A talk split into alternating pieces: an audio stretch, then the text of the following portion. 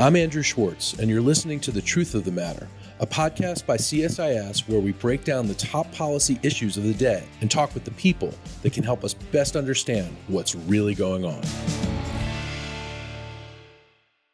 To get to the truth of the matter about one of the best new books out there right now in national security, we have with us Thom Shanker, former reporter and editor of the New York Times at the Washington Bureau and many other places.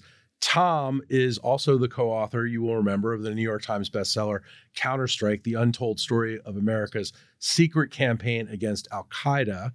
But Tom is here to talk about his new book. It's called Age of Danger Keeping America Safe in an Era of New Superpowers, New Weapons, and New Threats. Tom, you wrote this with Andrew Hoehn at RAND. So good to see you. And, you know, we've been friends a long time. I'm really excited to talk about this book. Well, it's an honor to be here. This is exactly the kind of forum that is important to getting important national security questions out to a general audience. It's too important to talk about just in Washington. So, Andrew, it's an honor to be here with somebody who is as fluent in national security as he is in rock and roll. So, thank you. we will get to the Grateful Dead in this podcast. I know we will. But before we do that, let's talk about why you wrote this book and what did you learn research and writing it? You know what what what came to you've been writing about national security for a long time covering it What's new in this book? Right. Thanks for that. So, Andy Hoehn is the senior vice president for research and analysis at RAND. And so, clearly, he was the brains of the operation. And I've known him since he worked for Secretary Rumsfeld at the Pentagon. Right. For 9 11 and after. And we were good professional colleagues. We've become friends over the years. And we used to have dinner together at a Lebanese restaurant near the Pentagon, just talking about what are the threats that we're not aware of you know, before 9 11, there was certainly a cadre in government that knew who Osama bin Laden was. But after 9 11, people kept saying, why didn't we know? Well, who's the we and what's the no? Because there were people who'd spent their whole careers watching Osama bin Laden. So we started out talking about unknown threats and ticking time bombs. And very quickly we realized that was too small a question. So we set for ourselves the assignment of redefining national security asking what national security should be. We realized that after 20 plus years, the Zoom like focus on counterterrorism, of which I was a part as a New York Times Pentagon correspondent. Absolutely. My focus was Zoom like on counterterrorism, that that 20 years of circling the strategic cul-de-sac of the Middle East let a lot of problems rise. China caught up with us militarily. Some say they've exceeded us. We ignored climate change Climate security is national security. Food security. Think about on 9 11, 3,000 people died. Now, any death of, above zero is a crime, but a million Americans died from COVID, and we never went on a war footing because nobody ever said pandemic is a national security problem.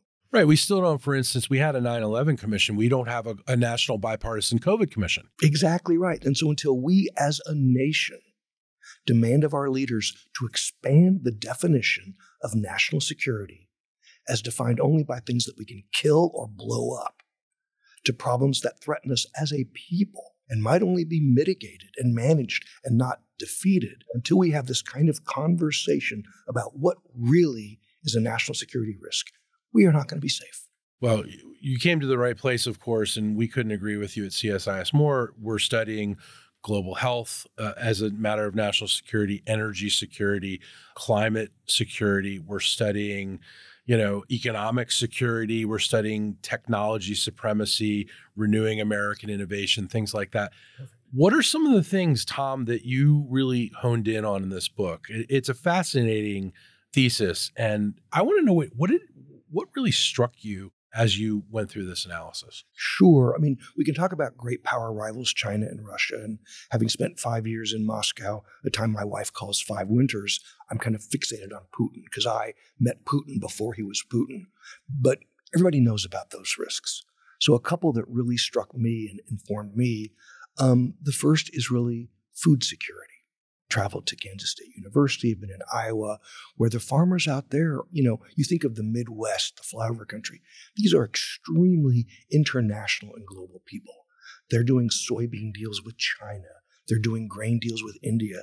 They understand the globe in ways that people on Capitol Hill and at state should take a lesson from. And no criticism of our political and diplomatic leaders, but they know that we could be just two or three harvests away from global starvation if a man made or a natural occurring wheat blight happened.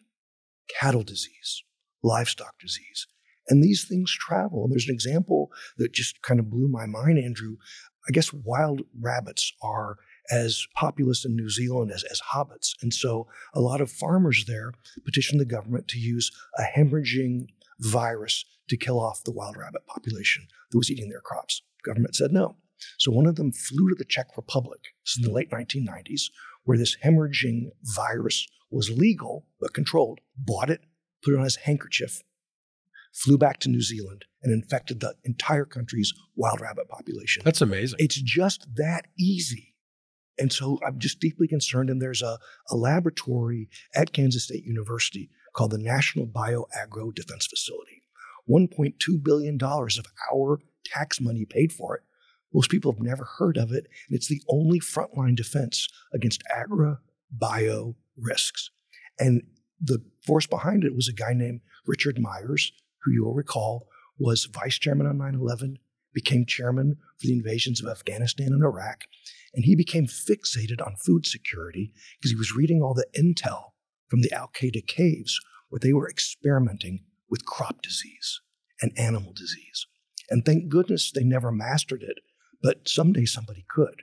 And COVID would look like a minor cold compared to a global food pandemic. Well, and we're seeing echoes of food being used as a weapon. Vladimir Putin and you know pulling out of the Black Sea Grain Initiative, which we just did a podcast on last week. Uh, you know, you see it right there. I listened to that podcast. It was fantastic. I commend it to all of your listeners. But that's it exactly. So this food blight could be naturally occurring, or as you said, one man deviously cutting off grain supplies where? Not to the US or Europe, but to Syria, Africa, populations that really need this wheat. And Vladimir Putin is saying, no wheat for you people. So, Tom, what do you think is going wrong with national security right now that we're not necessarily attuned to some of these kinds of threats? Right. A couple of things, Andrew. Thanks for asking. I'll get to the politics of it last. The real problem is that threats are coming at us faster. They're coming at us at the speed of the internet and AI, and kinetically as well. China's hypersonics is, is a threat that we simply have no defense against right now. So that's why we call it a new age of danger, because for the first time in our history, there are two countries that could wipe us off the face of the earth with nuclear weapons. That's never been that way before. And the threats are multiplying and coming faster. And then at the end of the day, and you've known me for a long time, the New York Times and now, just like you, I'm apolitical, I'm nonpartisan, just right. like CSIS. But I think we would both agree that if we're polarized, we're not safe. And I really do wish for a return to an era when the Democrats and the Republicans could disagree, but amicably. Disagree over principles. Sure, agree and to over, disagree. And over analysis, and not over the, the partisan zero sum. I mean, it used to be everybody had to win a little bit and we were successful. Now it's not enough just for you to lose, but you have to go die, right? That's where our politics are today. And we are not safe. Believe me, Vladimir Putin loves our gridlock.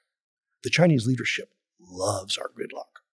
Well, you know, it is hard to imagine. Our, as you know, our chairman emeritus is former United States Senator Sam Nunn, chairman of the Armed Services Committee. It's hard to imagine Nunn Lugar and some of the great legislation that protected the United States and and coming to fruition today with the politics we have. You just named two people who should be on the Mount Rushmore of bipartisan leadership. And I really do yearn for a return of people like that. So, Tom, what do we need to do to make our national security more effective, both in terms of cost, in terms of having the right weapons, in terms of identifying the right threats. So a lot of people, you know, Andy Hoehn is at RAND. I'm a former New York Times guy. We go out on speaking tours and discussions like this one, Andrew, and people think that we're going to be from the typical Beltway crowd who says more money for defense.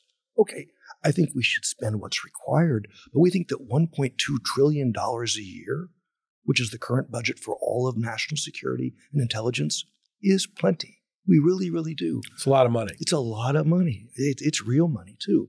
And so we think coming out of 20 years of focus on counterterrorism, we already are beginning to see some of that money spreading to where it should be. The Pentagon has a climate change plan, but a plan without a budget is a fantasy. So, with all due respect to the Department of Defense, your climate adaptation plan is still a fantasy. You're not putting money against it. There's no money to deal with Norfolk, the naval base, Coronado, being underwater in 30 years. Yeah. The Department of Defense is the world's largest consumer of fossil fuels. And as the air gets hotter and wetter, it requires more fuel to attain lift. And there are some early programs in synthetic fuels. Has to be more money put against that. I would salute President Biden, even though I'm a nonpartisan person. I think his CHIPS Act is getting around very well the problem of you know cyber and AI and all that. Without our own chip supply, we won't be safe. But that's just a down payment. That's that's not. There's no time for a victory lap yet. So we're talking about climate change, and you know this summer with rains, with extreme heat, and this is not just the United States. Of course, it's global. Europe's been suffering, Asia, etc. What more can we be doing to raise awareness that the Pentagon needs a better plan on climate change? That Congress needs to take it more seriously. What do, what do we do? It's discussions exactly like this, discussions that try to, as your podcast does, get outside the beltway. Because these are questions the American public should be discussing. I mean, I don't know anybody who's a credible climate change denier anymore, but there still isn't enough pressure on our government to embrace it as the national security threat that it is. And one of the problems, one of the major themes of our book is that politics always eats up all the bandwidth.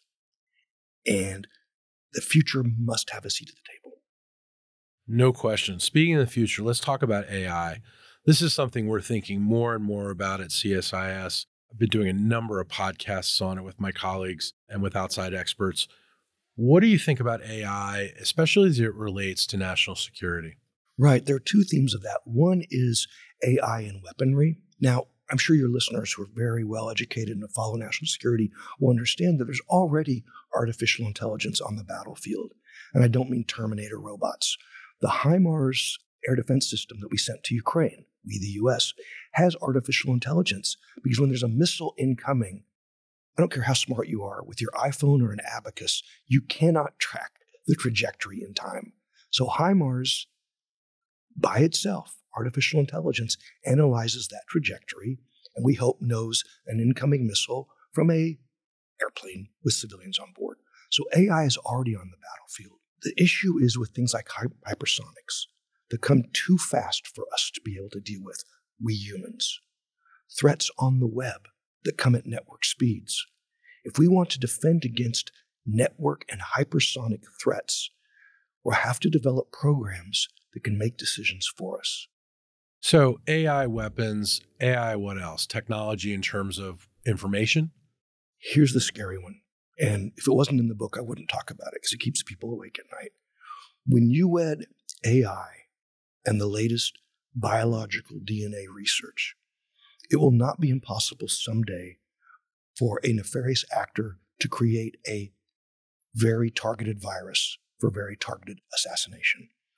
It could be against a leader, or it could be targeted to the DNA of the leader's children. You could hold a leader hostage. You could create viruses that attack people by race, by those who carry the Tay Sachs gene. Sure. And you know what that means? Yeah, Jews. Exactly right. Absolutely. And this is not this is not science fiction. This is science approaching very quickly. And it's great that steps are being taken to start to put restrictions on AI. But when you wed supercomputers, AI, and advances in science, there are weapons out there, tiny, small, genetic viral weapons that could be absolutely existential to us. So this is the idea that we need to be talking, even though this keeps us up up at night, even though this is really scary stuff. And as as you point out, it's not science fiction. This is the kind of stuff that we need to be talking about. It has to be part of our national debate, which again, I'm so honored to be here with someone like you who's raising these issues, not just in a coffee shop in Washington, but on a podcast that can be listened to everybody across our nation. The grimmest decision a democracy makes is going to war. We can't let those decisions be made only in the halls of Washington. And even short of going to war, how we define national security, how we earmark our dollars has to be part of a broader public debate. So, really, Andrew, thank you so much for having this conversation and all the ones like it on your podcast. Tom, you know it's my pleasure. Um, another scary subject, and you mentioned this nuclear weapons. You know, we've got a movie Oppenheimer out now. There's a lot of attention being paid to nuclear because of the conflict in Ukraine, because of some of, you know, our commitments. Where do you see nuclear threats going? And what should we be worried about? So, Vladimir Putin and his cronies are already threatening tactical nukes in, in Ukraine. Fortunately, American intelligence has seen no signs that they're actually preparing to do that. But one thing we've learned about Putin if he says something, we should take him seriously. His speech at the Munich Security Conference in 2007, he said he was going to invade Georgia. A year later, he invaded Georgia. In 2007, Putin said Ukraine is part of Russia. He invaded in 2014. He invaded last year. We need to listen to this guy. Does what he says. He does what he says. And these are not Kremlin moles or intercepts of, of Putin's cell phone. This is the man himself on a public stage. So we have to pay attention. I do think that nuclear arms control has been successful in the past. I think the Chinese are interested in nuclear stability. They want parity, but I think they want nuclear stability. And what I don't know, though, is whether arms control works in the area of AI and cyber, because it's not just state actors. And, and this is a whole new, new world. Speaking of China, what is your analysis about China in this book? There's so much to talk about when it comes to China. But what do you really think the threat is? The national defense strategy that was being prepared in 2001 before 9 11 named China as a major threat. 9 11 changed everything. And as we've talked about a few minutes ago, this entire country, the world, went on a, seek, a counterterrorism zoom. And China used 20 years to, to catch up with us. So now it's too late. I think China also is interested in stability because the economics are important. China doesn't have allies, it has clients, wants to keep those clients. Doesn't have a lot of friends in the world. Doesn't have a lot of friends, and we do. That said, Taiwan is a red line. It may not be rational to you or me or our listeners, but if Taiwan acts recklessly in moving toward independence, then I think Chinese leaders probably have to act for their own internal authority and legitimacy. And that scares me because we really cannot control the leadership of Taiwan. And I think that the time to have armed Taiwan with the kind of weapons it needs to defend itself was five years ago. So if someone can build a time machine. I think we can get Taiwan prepared to deter. What we want is for China to have doubts that an invasion would work. That's the essence of, of deterrence. And I think it could be in a couple of years that China is pretty confident and I wish that we'd begun building doubt into China's thinking by arming Taiwan the way we're arming Ukraine today.